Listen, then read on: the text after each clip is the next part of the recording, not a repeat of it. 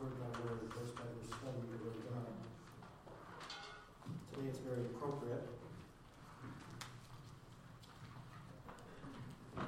that the title of our message is Standing Together as we celebrate Memorial Day.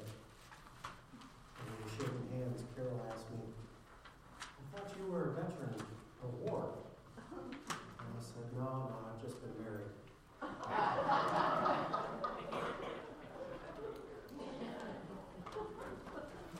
There's nothing to do with my message, I just thought it was funny. But anyway. My original plan for my message is slightly changed today. I wanted to bring in some things from my office and just talk about them a little bit. But if you go in my office, please don't when I'm not there, but if you go in my office, uh, you'll notice a few things. First of all, it's painted in Detroit Tiger colors. Uh, they're one of my favorite teams. There's a whole corner dedicated to the Steelers, and there's a whole wall with Miguel Cabrera, and there's a whole wall with Reagan. There's a lot of things in my office that are really important to me. But there's some things that you might miss and you might not understand why they're important. I've got a Little League trophy behind my desk, Little League champions, 1979. Thank you very much. And uh, there's a Paddington Bear on one of my uh, behind my desk also. Uh, there's a picture of me and a young man in a frame right by the t- coffee table. And uh, then there's something else you can't miss if you go to my office is uh, my wife's wedding dress. Uh, that was part of her Mother's Day present. We thought we lost it. And she hadn't seen it in over 20 years. And my mom told me a couple weeks ago, you know, your wife's dress is in my closet. we thought we left it in Texas, and so I surprised her on Mother's Day and uh, gave her that. But all of those things in my office, and there's so many secret little things that most people wouldn't know, they're there because they're important to me because they connect me to other people. People that have passed on, people that have gone. The Little League trophy is important.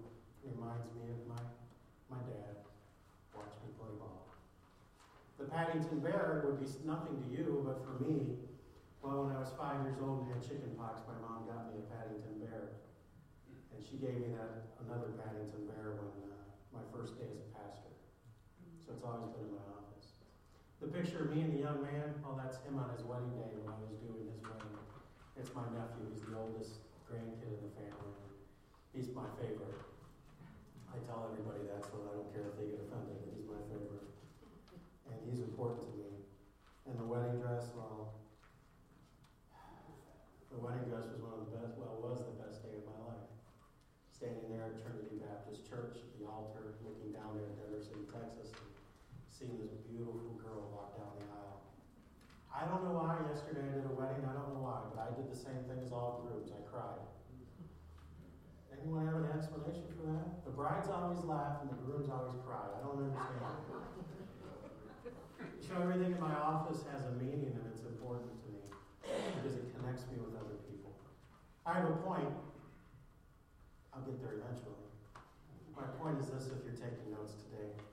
Our standing thought is this relationships determine our ability to stand or continue. These relationships that we have with people. You see, the difference in every person's life, young or old, this is the difference, is who they stand with. The difference is who you were, who you ran with when you were in high school. Some of you are dealing with it now. Some people have to go to rehab because of it. Some people have to have therapy because of it. Some people, you are alive because of who you chose to run with.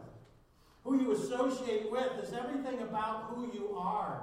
I remember being a young person and going into a school, and this principal told me this. He said, I'll know everything I need to know about you in the first week by who you start sitting with at the cafeteria.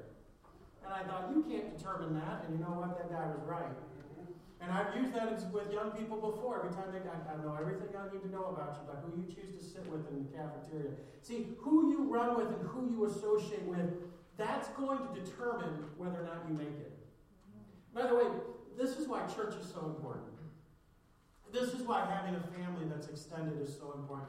They fill in the gaps when dad wasn't what he was supposed to be or mom wasn't giving us what. They fill in the areas and they're brothers and sisters in Christ and they help us to stand during difficult times when we lose people, when we have surgeries, when we don't don't know what to do, we have a family that helps hold us up. Say amen. amen.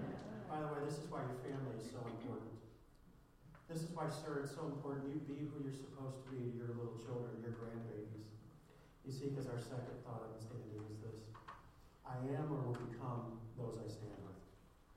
Kind of sounds a little like Popeye, doesn't it? But I am or I will become those I stand with.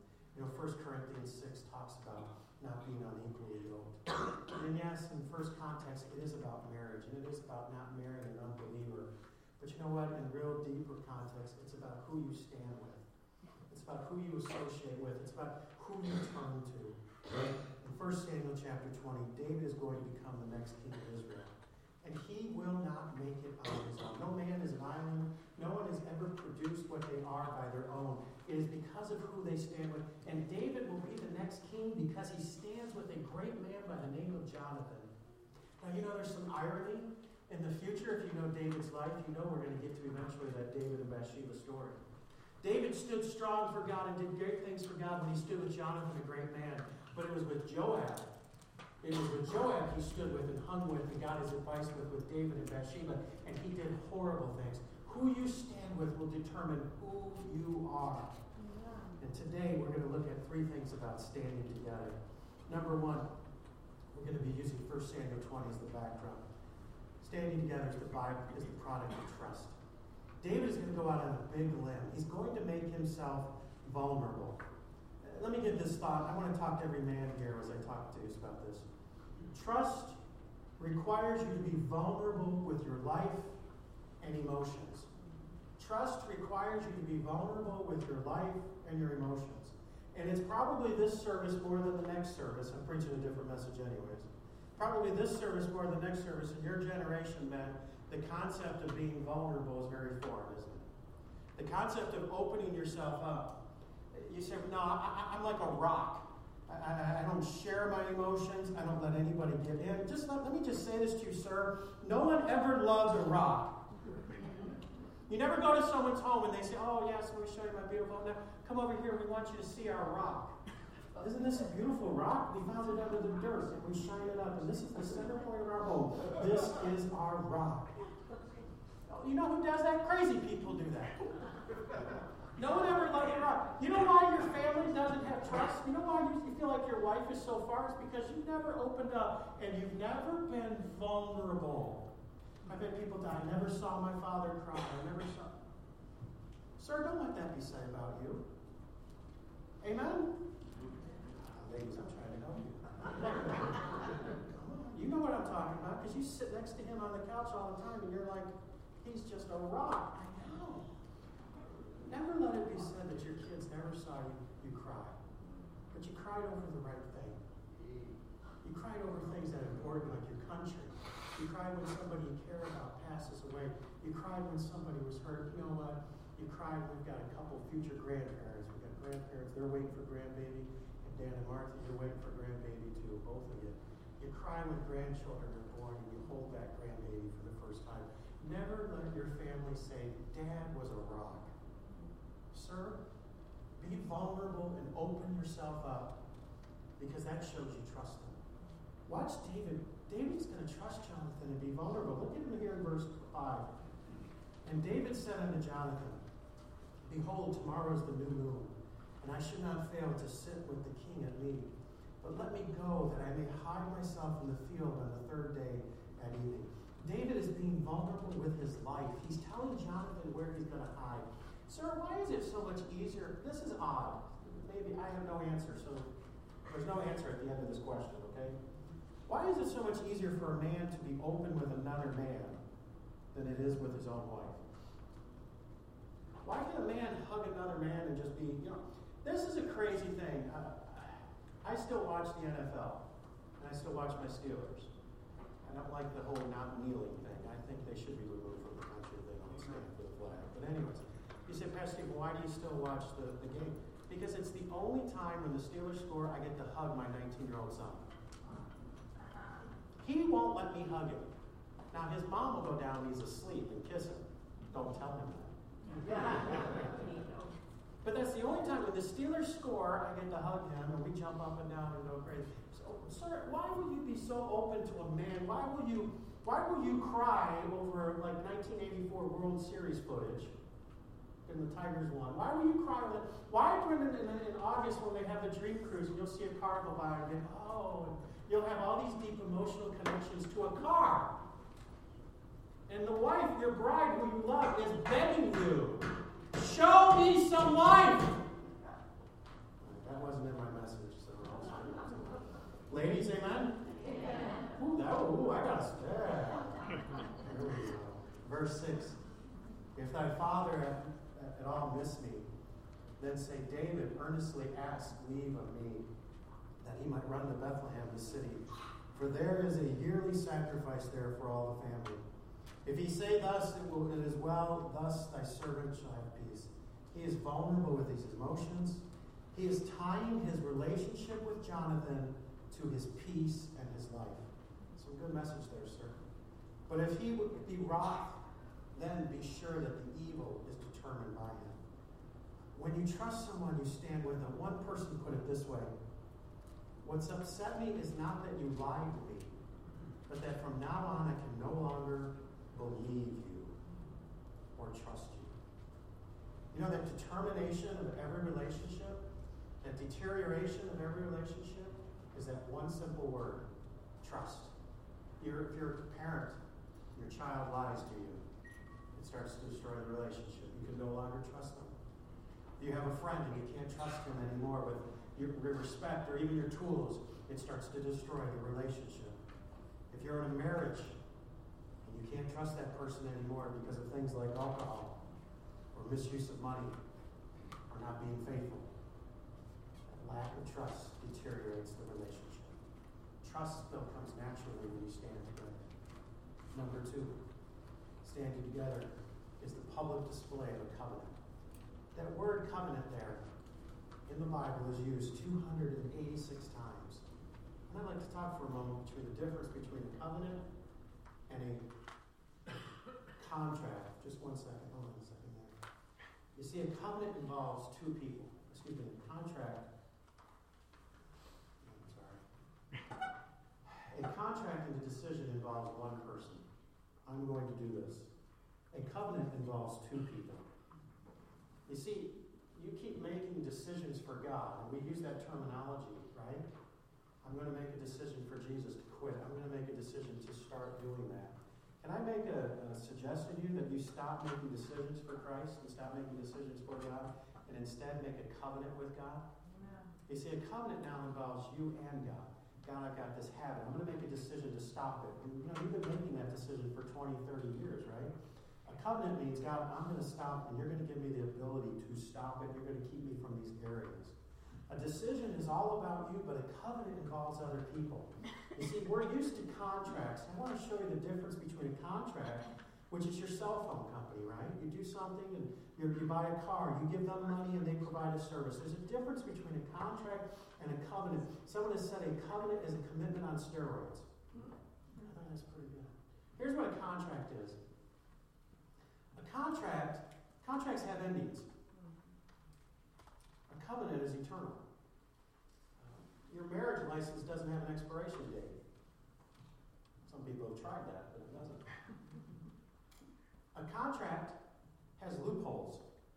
You can get out of them if certain things don't happen, right? You've been in a contract with a, a, a, a contractor and he's supposed to build something, but if he doesn't get it at a certain time, he doesn't get this certain amount of bonus or anything. Contracts have loopholes. But a covenant, a covenant's based on loyalty. A covenant has no way to get out of it. A contract is what I get out of this. Contracts are all about what I get out, of, but a covenant is what I bring into this.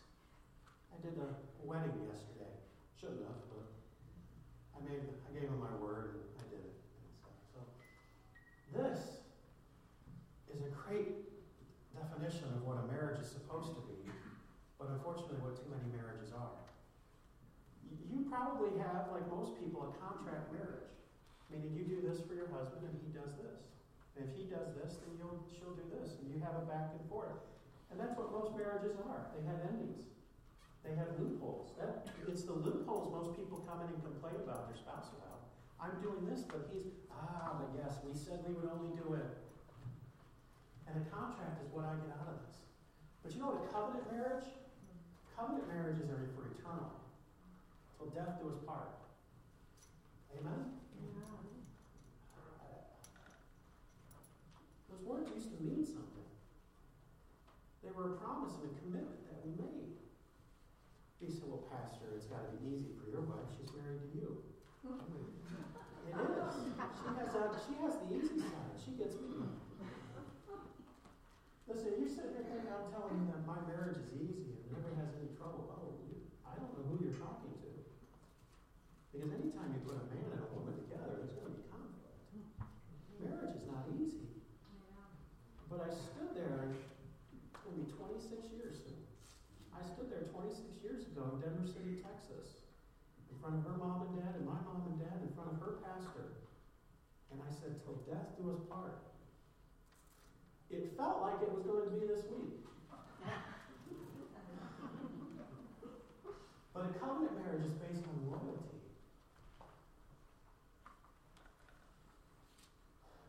Ma'am? Sir?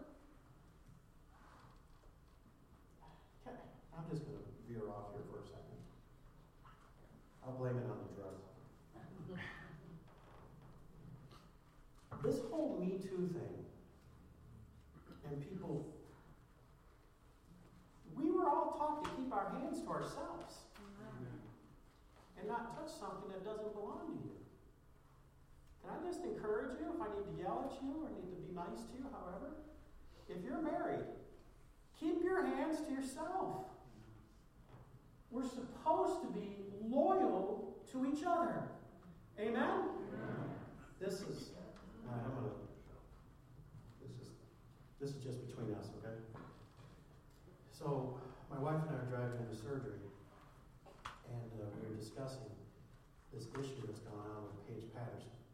He is the, uh, or was the president of Southeastern Seminary. I looked up to him. I went to hear him preach once. Apparently, he stepped down. I haven't heard more of the details based on this Me Too. He's been accused of some things. I don't know if they're true. I don't know all the details. Sandra and I were talking about I just hope God kills me before I do something that's stupid or foolish. To bring a shame on you, to bring a shame on this church. Mm-hmm. So I go back into surgery. this is silly. I go back into surgery and they close my eyes and I wake up. And I'm all foggy. And then there's a nurse and I can barely see. I asked for my inhaler. I didn't use it, but Nurse, it's a security blanket for him. So the nurse, and I'm in a fog, this nurse is doing something with my arm, and I felt my arm touch her.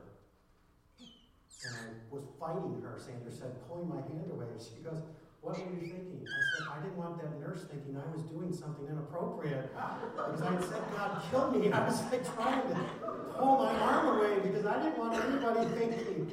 That's what was going on in my fog mind. Anyway. So you make a covenant with God, it'll, it'll come back to your mind. All right, that had nothing to do with my message. That was just silly. And covenant is what I do to bring into this. I can't believe I told you that. You want to change your marriage? What are you bringing to your marriage? See, most of your marriage complaints are about what they're not doing. Well, let me ask you this. What are you doing for your spouse today? Watch an action displayed by a covenant between two people. I should have told that story. Verse 8 Therefore thou shalt deal kindly with thy servant, for thou hast brought thy servant into a covenant, look at that, a covenant of the Lord with these. Who's involved in the covenant? David, Jonathan, and who else? God, thy Lord. Let me tell you some things about outward actions and covenants. The outward action of a covenant is kindness. Look at verse 8. Thou shalt deal kindly.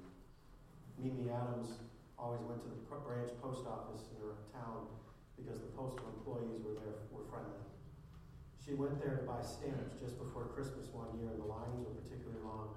Someone pointed out to her that there was no need to wait in line because there was a stamp machine in the lobby. I know, said Mimi, but the machine won't ask me about my arthritis. Kindness isn't fake, it's genuine concern for someone. Jonathan will restate this again. Look at verse 14. And thou shalt not only, while I yet I live, show me the kindness of the Lord, that I die not. Let me give you a couple things. An outward action of a covenant is loyalty. Verse 8. Notwithstanding, if there be in me iniquity, slay me myself. For why shouldst thou bring me to thy father? And again in verse 13, Jonathan will say, God do more to me if I fail. And last the outward action of the covenant is protection.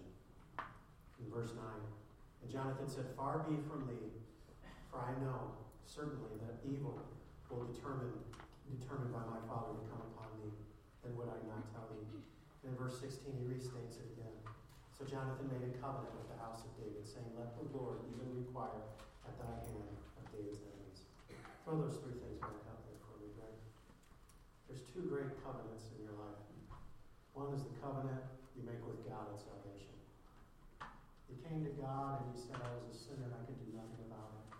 And you've promised and you've put your faith in God's promise that when you leave this planet, He will be there for you.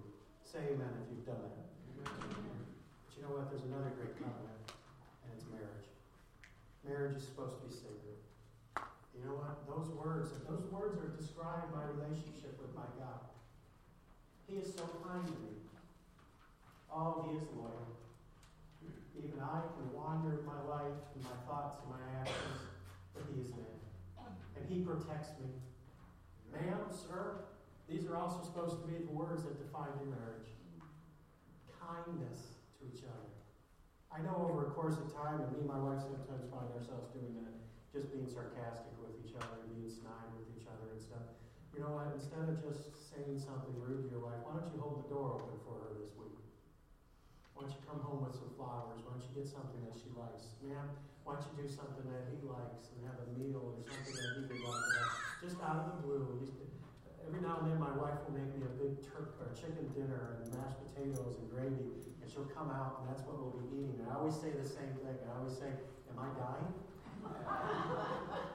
Did they tell you something I don't know? It's just kind of a joke and everything. But you know what?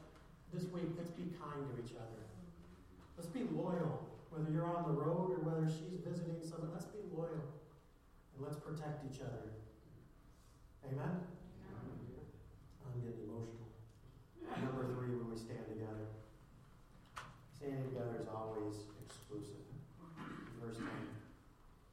Then said David to Jonathan, Who shall tell me, or what if thy father answer thee roughly? Jonathan has left his family and is now in a new covenant with David. Now, that doesn't mean he stopped loving his father, does it? But it means, just like in marriage, he left his mother and father, and now they're joined together in marriage. Jonathan has left his family, his loyalty now belongs to David. You know, in discipleship, Gary, in discipleship class, you learn that there's two spiritual families, right? There's a spiritual family we're all born into physically. It's separated from God. It's Satan's family. But when you accept Christ, you're born again. We're born into a new family. We're born into the family of God. We're a child of God. Today, if you're a believer, does God have all of you though? I spent most of my, my, my marriage. I spent most of my message kind of talking about marriage, and that was kind of the crux of what I have. And I talked about loyalty to your spouse and about being faithful. But can I say this to you? If you're part of that family of God, have you been loyal to Jesus this week? Are you loyal to God or do you take a little?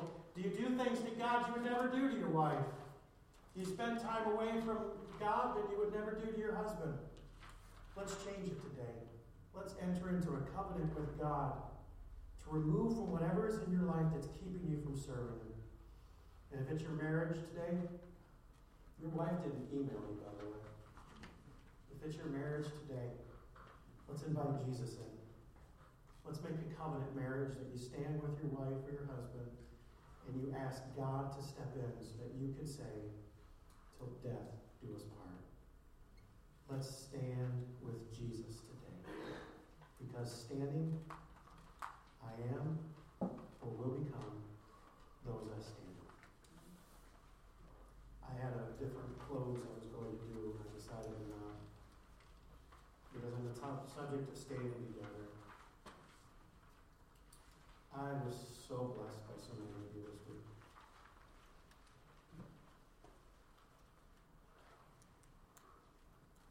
More than I could ever express in my language. Thank you for praying for me. It's very humbling.